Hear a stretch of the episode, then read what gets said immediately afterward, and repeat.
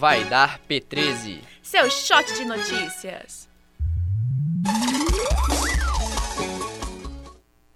Muito bom dia, está começando mais uma edição do Vai Dar P13. Eu sou Débora Almeida. E eu sou Vanessa Bedran. São 8 horas e 57 minutos e os termômetros marcam 21 graus. Pimentel, livre de condenação. Funcionários da saúde vão passar por capacitação. Governo lança pacote de medidas econômicas. Que tiro foi esse? O governo federal faz um repasse milionário para Belo Horizonte.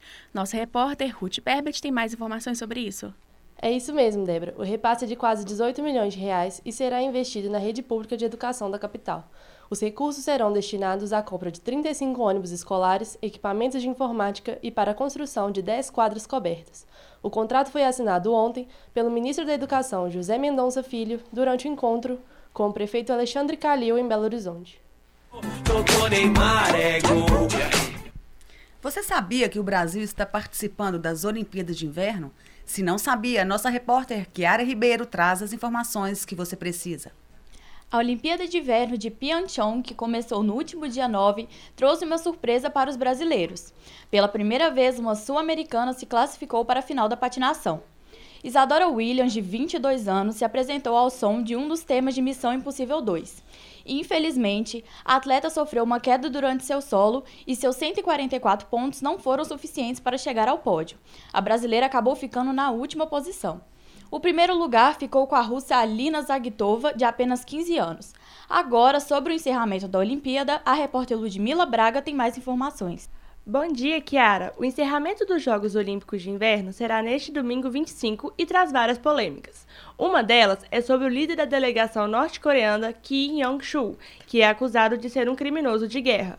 Os parlamentares do Partido da Liberdade da Coreia do Sul protestaram para que não seja autorizado a entrada da delegação norte-coreana. Já o porta-voz do Ministério da Unificação afirmou que a visita do general é uma oportunidade para melhorar as relações intercoreanas. Essas são as informações. Voltamos ao estúdio com Débora Almeida. Saúde! Já imaginou descobrir se tem câncer ou problemas de pressão através dos seus olhos? A repórter Gabi Monteiro conta pra gente um pouco mais sobre isso. Bom dia, Débora. Cientistas da Verify, uma subsidiária do Google, afirmam ter encontrado uma forma de detectar o risco de alguém ter um ataque cardíaco ou câncer através da análise do olho. A técnica faz uma varredura em todos os pontos do olho, especialmente a parte traseira. O software registra com precisão a idade do paciente e ainda identifica se ele é fumante ou tem problemas de pressão. Segundo o Google, a taxa de acerto é de 70%. De volta com vocês no estúdio, Débora, Vanessa. Os servidores da saúde vão passar por um curso de capacitação. Confira na reportagem de Matheus Capanema. É isso mesmo, Vanessa. 14 mil servidores da saúde de Belo Horizonte vão passar por curso de capacitação. O treinamento faz parte do novo programa Bem-vindo para melhorar o atendimento nas unidades de saúde na capital. A prefeitura quer melhorar a recepção dos usuários nos hospitais, centros de saúde e unidades pronto atendimento. O executivo municipal identificou os três problemas principais, que são a falta de medicamentos, a demora de atendimento e a segurança. O anúncio foi feito na última quarta-feira. Essas são as informações, viu, Vanessa?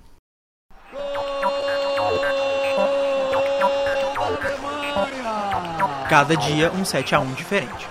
Impressionante a eficiência da Alemanha. Minas Gerais foi o palco de alguns acontecimentos políticos nessa semana. O repórter Luiz Augusto Barros traz um resumo das principais informações. É isso mesmo, Débora. A Corte Especial do Superior Tribunal de Justiça arquivou na última quarta-feira investigação contra o governador de Minas Gerais.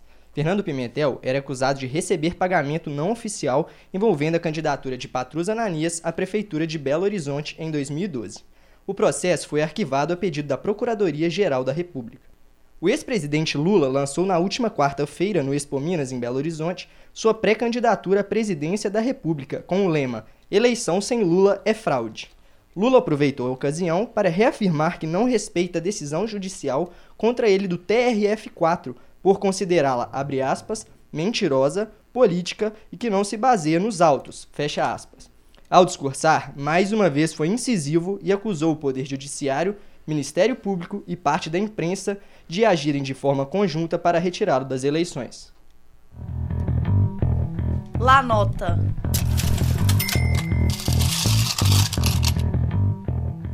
Governo anunciou o pacote de 15 medidas prioritárias após suspender a votação da reforma da Previdência. Informações com a repórter Laís Politi. É isso mesmo, Vanessa. Entre as 15 medidas estão incluídas a privatização da Eletrobras, o projeto que dá mais autonomia ao Banco Central e a nova Lei de Finanças Públicas. No ano passado, o país fechou as contas previdenciárias com um déficit de mais de 182 bilhões de reais. O presidente da Câmara dos Deputados, Rodrigo Maia, acredita que a economia pode crescer mais de 3% com o pacote. Já os analistas da economia brasileira consideram que as propostas são insuficientes para resolver a crise fiscal. De volta com vocês aí no estúdio, Débora, Vanessa.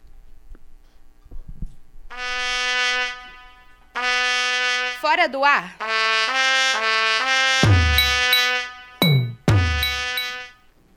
Vocês não vão acreditar nessa notícia? O escritório de advocacia nos Estados Unidos oferece divórcio grátis. Nossa repórter Silvia Morim conta mais um pouco sobre isso. É isso mesmo, Débora. A firma Wilson Halbert de Little Rock, Arkansas, está fazendo uma promoção para comemorar o Dia dos Namorados. E o prêmio é o processo de separação gratuito. O ganhador terá todas as despesas pagas se nenhuma das partes contestar o divórcio. Os interessados devem se inscrever no site do escritório e contar por que querem se separar. Foram recebidas 985 inscrições e o processo deve ocorrer até o dia 21 de maio desse ano. Meio Ambiente. Agora, notícias do Pará. A repórter Priscila Freitas fala sobre a tragédia ambiental do último sábado. É com você, Priscila. Bom dia, Débora. Bom dia, Vanessa. Olha, as coisas ficaram tensas aqui no Pará. O vazamento de bauxita que atingiu as comunidades no município de Barcarena veio com a chuva dos últimos dias no estado. A refinaria Hidroalunorte, que é a maior do mundo e está localizada no Pará, foi fundada pelo grupo norueguês Norsk Hydro e está em operação há 20 anos. A empresa afirma não ter ocorrido transbordamentos e ainda que os seus depósitos são seguros. A Barcarena, os moradores denunciam a Norsk Hydro e informando que mais de 20 bacias têm sido construídas na área e causa vazamento de rejeitos químicos. Isso causa problemas ambientais e as bacias não suportaram as chuvas dos últimos dias, tornando impossível conter substâncias, em especial a bauxita, podendo causar um grave quadro de contaminação na cidade. Portanto, os moradores ainda buscam respostas da empresa. É com vocês no estúdio. Educa 13. Escolas públicas e privadas têm até o dia 2 de abril para fazer a inscrição na 14ª Olimpíada Brasileira de Matemática. Confira mais informações com a repórter Ana Laura Alcântara. Isso mesmo, Débora. Poderão participar da Olimpíada Brasileira de Matemática apenas escolas com turmas de ensino fundamental 2, que são do sexto ao nono ano, e turmas de ensino médio. Na última Olimpíada, mais de 18 mil estudantes participaram do desafio. A primeira fase da Olimpíada será realizada no dia 5 de junho e a segunda em 15 de setembro.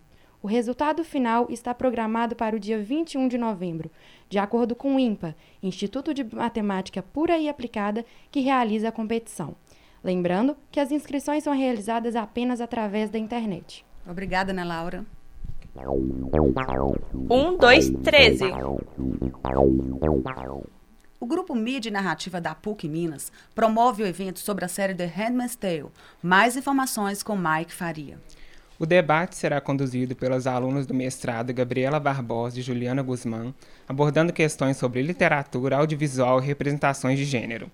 Em parceria com o CCI, Centro de Comunicação Integrada, e o NEP, Núcleo de Experimentação Publicitária, o evento será realizado em três edições, nos dias 23 e 28 de fevereiro e 2 de março. Lembrando que a atividade vale a CG. Fiquem ligados na programação e não percam. Sucassa. O secretário-geral da Organização dos Estados Americanos, Luiz Amargo, pediu na última terça-feira que a comunidade internacional use todos os instrumentos ao alcance para pôr fim à opressão na Venezuela. Quem tem mais informações é a repórter Vitória Costa. De acordo com Almagro, a pior sanção para o povo venezuelano seriam mais seis anos de repressão, ditadura, fome, doenças e privação de seus direitos humanos fazendo referência à possibilidade de uma reeleição do presidente Nicolás Maduro nas eleições convocadas para abril.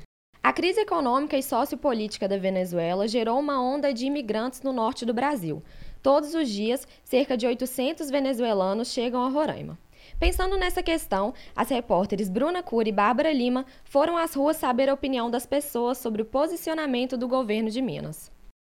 Bom dia, sou a Andrea Lomas, estou no quarto período de jornalismo e eu acredito que o Brasil já está adotando uma série de medidas para receber esses imigrantes no nosso país. Então, a situação no norte é mais complicada devido à fronteira, mas acredito que uma boa política pode fazer com que eles possam vir para Minas Gerais. Rebeca de Castro, terceiro período de jornalismo. É, sim, eu acredito que todos os estados devem abrir as portas é, para os imigrantes, porque é um direito humano, né, o direito de ir e vir. E Minas Gerais já recebeu alguns refugiados né, do Oriente Médio e a gente não pode ter preconceito, xenofobia contra qualquer tipo de pessoa. Meu nome é Luana Dias, eu estou no quarto período de jornalismo e eu acho que a gente tem que pensar essa abertura mesmo, só que tem que ter medidas, né? Porque a crise de imigração nos outros países estão uma coisa muito forte, está descontrolado.